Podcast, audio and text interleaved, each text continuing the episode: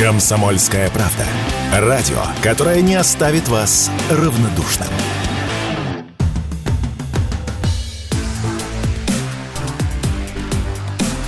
Честное риэлторское. Всем привет!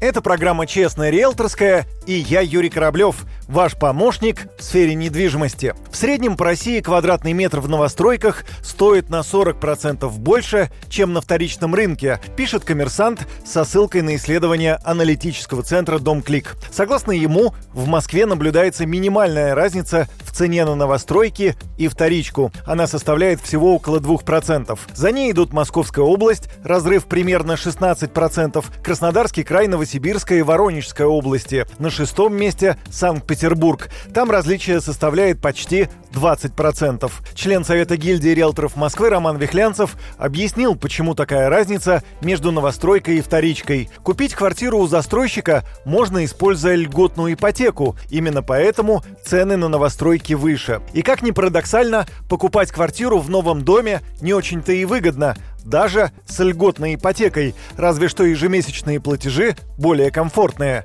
отмечает Роман Вихлянцев фактически покупая новостройку выходя из офиса продаж, квартира теряет 30% в цене. То есть, превращаясь во вторичку, она также дешевеет. Но при этом за счет более низких процентов по льготной ипотеке получается, что в целом на длительный период времени такая квартира по ежемесячным платежам для гражданина оказывается более выгодной. В связи с этим, пока нет э, каких-то льготных программ на вторичные рынки, действительно новостройки, будучи более дорогими, являются при этом привлекательными из расчета месячного платежа.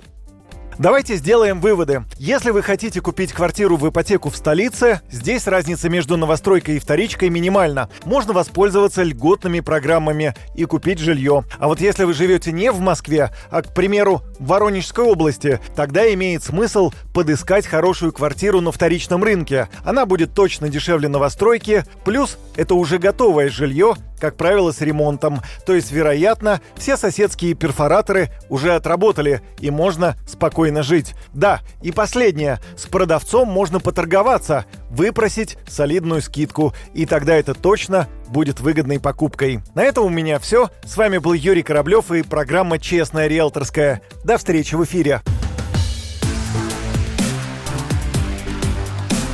«Честная риэлторская».